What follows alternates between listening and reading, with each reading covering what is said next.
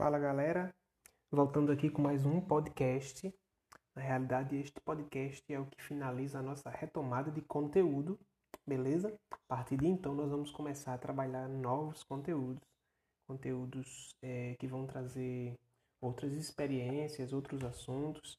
E aí, por isso, eu preciso que você feche comigo esse, esses assuntos que nós vínhamos trabalhando, falando hoje sobre notação científica. Então, esse é o objetivo da aula de hoje. Daqui a pouco a gente se vê aí ao vivo, né? A gente vai se falar por videoconferência. Falta pouquinho. Então, escuta esse podcast sobre um dos últimos assuntos. Na realidade, é o último assunto do capítulo que vínhamos retomando, para que a gente possa evoluir, então, passar para outras é, etapas aí da, da nossa construção acadêmica. Galera, notação científica, o objetivo da aula de hoje é identificar basicamente as formas de conduzir a notação científica e para que, que ela serve, tá? É um assunto que a gente também já conhece, a gente já viu em sala de aula, a gente já conversou sobre eles e etc. É, não é um assunto que eu costumo me deter muito nele, porque é um assunto que pouquíssimo nós usamos dentro da aqui dentro do, da nossa dinâmica de, de, do que a gente precisa na física, na química, entendeu? A, a não ser que você vá utilizar é, isso como profissão, a não ser que você vá seguir algo muito específico é, como profissão, isso vai ser bastante importante. Bom, o fato é que alguns números eles, eles são usados nos estudos da física. Na realidade, na física, química, biologia, as áreas das ciências e tecnologias elas são muito exploradas pelos números e talvez elas não existissem sem os números. Isso é real, tá? Ah, tá para você acompanhar essa aula, você vai precisar utilizar o seu livro didático, tá bom? Então já pega ele aí, abre a partir da página 34, junto com o caderno e etc, para fazer suas anotações. Beleza? E o que que acontece? Dentro das ciências biológicas, essa utilização dos números se torna muito mais aparente, porque para que o homem, para que o cientista ele pudesse entender o ambiente em que ele vivesse, ele começou a desenvolver é, técnicas e teorias De medições para estabelecer padrões, ok? Você vai entender agora. Quando o cidadão lá, o Isaac Newton, começou a falar sobre gravidade, porque ele teve uma experiência e ele chegou à conclusão de que as coisas caem, ele precisou quantificar essa gravidade, porque ele ficou curioso em dizer, poxa, o quão é essa força? Quanto que essa força é? É, e aí ele começou a mensurar essa força e por cálculos matemáticos de pressão, densidade, ele chegou a um número. Só é que o cara chegou a um número astronômico, né? Opa, eu usei um termo astronômico para falar de, de algo extraordinário, para falar de algo muito grande. E na realidade, a astronomia é a área que mais também é, atua nessa, nessa a área da notação científica. Por quê? Porque tudo no, no, no, espaço sideral, tudo no, no âmbito astronômico é astronômico. Tudo é muito macro. Então, por exemplo, quando a gente se refere à distância entre planetas, à distância entre os astros, à velocidade que os astros é, se movimentam, a velocidade que a luz alcança, tudo é macro, tudo é muito gigante. Pensando nisso, os cientistas elaboraram que nós conhecemos por notação científica. Então, basicamente, a notação científica ela tem o objetivo de facilitar a compreensão desses números que são gigantes, tá? É, facilitar a realização dos cálculos, é, simplificá-los, deixar eles mais palpáveis, mais alcançáveis para nós.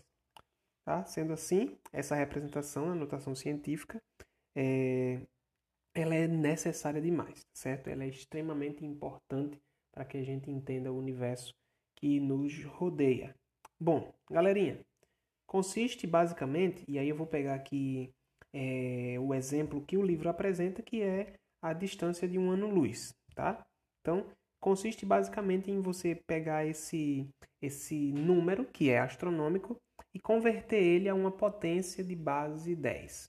Em notação científica,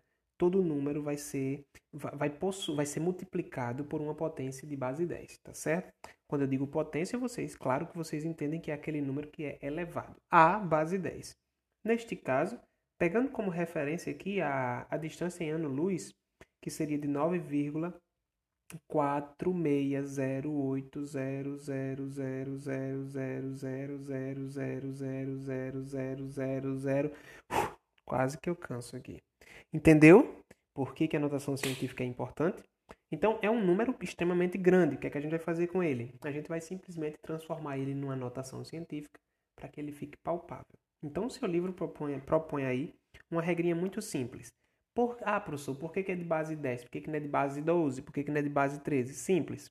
Porque sendo de base 10, eu só preciso é, movimentar a vírgula. E aí vai uma dica de matemática que você pode usar lá com o professor Rubens nas aulas dele de multiplicação, tá? Então, anota aí. Todo número multiplicado por 10, 100 ou 1000, corre-se a vírgula uma, duas ou três casas à direita da vírgula ou à esquerda se o número for negativo. Entendesse? Então, galerinha, é muito básico. É, a gente põe em base 10 porque eu só vou precisar correr a vírgula na quantidade de casas que eu tenho a partir do meu número decimal maior, que é o primeiro da sequência. No caso da velocidade da distância de um ano-luz, o meu primeiro número da sequência é 9. E então eu vou precisar apenas identificar onde é que está a vírgula neste número astronômico e depois eu vou trazer essa vírgula para logo depois do primeiro número é, da minha fração. E aí ele vai ficar 9,4608 vezes 10 elevado a 15. 15 por quê mesmo? 15 porque é a quantidade de casas decimais que eu tenho até encontrar a vírgula. Vamos contar? Então eu tenho aqui três sequências de zeros. Então eu tenho 3, 6, 9 zeros. Aí depois eu tenho mais dois zeros, que dá 11. Depois eu tenho um 8, 11, 12. Depois eu tenho outro zero, 13. Aí um 6 e um 4, 14 e 15. É ali que fica a minha vírgula. Facinho de compreender. Isso em se tratando de um número extremamente grande. Beleza? Um número astronômico, muito grande. Ah, professor, mas e se o número for muito pequeno? Ah, exatamente. Se o número for muito pequeno, a notação científica também é útil demais. Como, por exemplo, o módulo de carga elementar de um elétron, que foi o exemplo que o teu livro propôs aí. Então, o módulo de carga elementar de um elétron é um número extremamente pequeno. 0,000000000000000 19 zeros e 16. É muito pequeno. Como é que eu faço para transformar isso? A regra é a mesma. A diferença é que eu vou correr a vírgula para o lado oposto. Então eu vou contar quantas casas decimais eu tenho até o meu primeiro número corrente, que no, neste caso é o 6. Então eu vou contar quantas casas eu tenho, que no caso aqui vai dar 19, e eu ponho minha vírgula exatamente ali. E vai dar 1,6 vezes 10 elevado a menos 19. A diferença é só aqui. Em números extremamente pequenos, nós vamos dizer que eles são números negativos, porque eles estão depois da vírgula, do lado direito da vírgula eu vou dizer que esse número vai ser elevado a uma potência negativa, ok? Então eu coloco menos 19. 1,6 vezes 10 elevado a menos 19. No caso do, do, da distância de um ano-luz, como é um número extremamente gigante, ele apenas vai ser elevado à potência é, de base 10 a 15, tá certo? A 15ª potência, porque ele é um número gigante em se tratando da, do módulo de carga elementar de um elétron, eu elevo a uma potência negativa. Beleza? Note que o valor numérico da unidade sempre será o um número inteiro maior que 1 e menor que 10. Beleza? Foi como a gente viu, por exemplo, no caso do, do, das duas questões que nós trabalhamos, tanto no número muito pequeno quanto no número muito grande.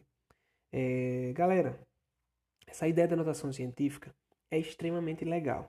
Por isso que o livro propõe aí um cálculozinho para a gente fazer. E aí eu vou convidar você para fazer agora, now, beleza? O desafio diz assim: como transportar a água existente no planeta Terra? Então, lá vai os dados. Estima-se que cerca de hum, 12, é, 166, acho que milhar, milhão, trilhão, é muito litro d'água. Gente, pelo amor de Deus. Então, estima-se que esse número aí de litros de água compõe uns 70% do planeta Terra. Grande demais. Um caminhão-pipa, por exemplo, pode carregar até 2 mil, é, 24 mil litros de água por transporte, beleza? É... Então, suponha que nós quiséssemos transportar toda essa água para Marte. Nossa senhora, que viagem esse autor disse aqui, viu? A fim de tentar. Imagina os caminhão-pipa indo para Marte. Como, Jesus? Não, não importa. Né? A fim de torná-lo habitável para ser o, para, para o ser humano no futuro. Para isso, quantos caminhões-pipas capazes de se locomover pelo espaço capazes de se locomover pelo espaço. Tu tá imaginando isso ou é só eu? Quantos seriam necessários? Dê a resposta em notação científica. Aí é muito simples, né? É... Eu vou dar só uma dica. Na realidade, não precisa dar dica nenhuma. Tu vai só correr a vírgula desse zero aí. Tu vai só correr a vírgula desse número aí. Depois multiplicar, dividir pela quantidade de caminhão em notação científica também. Beleza? Notação científica do, da quantidade de caminhão aí tu vai colocar apenas 2,0 elevado é, vezes 10 elevado à quarta potência. No caso da quantidade de água, você vai contar quantos, quantas casas decimais tem aí e, e elevar a essa quantidade de casas decimais. Feito isso, um sobre o outro, né? De, você vai ter um número em notação científica. Beleza? É, tenta fazer aí e aí, daqui a pouco, na nossa aula ao vivo, você vai me dar a sua resposta, tá bom? Eu já fiz aqui o meu, tô com a minha resposta aqui também. Não tenho certeza se está certo, não. Vou até refazer e você me dá o seu aí. Combinado? Vamos lá, galerinha. Eu vou finalizando por aqui, mas daqui a pouco a gente se vê ao vivo com um conteúdo novo, novíssimo pra gente trabalhar, tá bom? Galera, eu vou ficando por aqui, mas eu deixo o meu abraço e daqui a pouco a gente tá ao vivo, certo? Finalizei aqui então a retomada do nosso conteúdo com notação científica. Estamos é, concluindo daqui a pouco o primeiro trimestre e eu espero que você tenha absorvido muita coisa durante esse tempo. Infelizmente, fomos pegos de surpresa com, essa, com esse, esse distanciamento, mas estamos lutando para aprender, para desenvolver, tá bom? É, professor de ciências de você está muito ansioso com a realização dos projetos, portanto, me ajudem, é, trabalhem nesse projeto científico para que a gente possa evoluir, para que eu possa dar esse feedback para vocês, dizendo o que é que será mais interessante fazer e etc. Combinado? Valeu, galera. Até breve. Tchauzinho.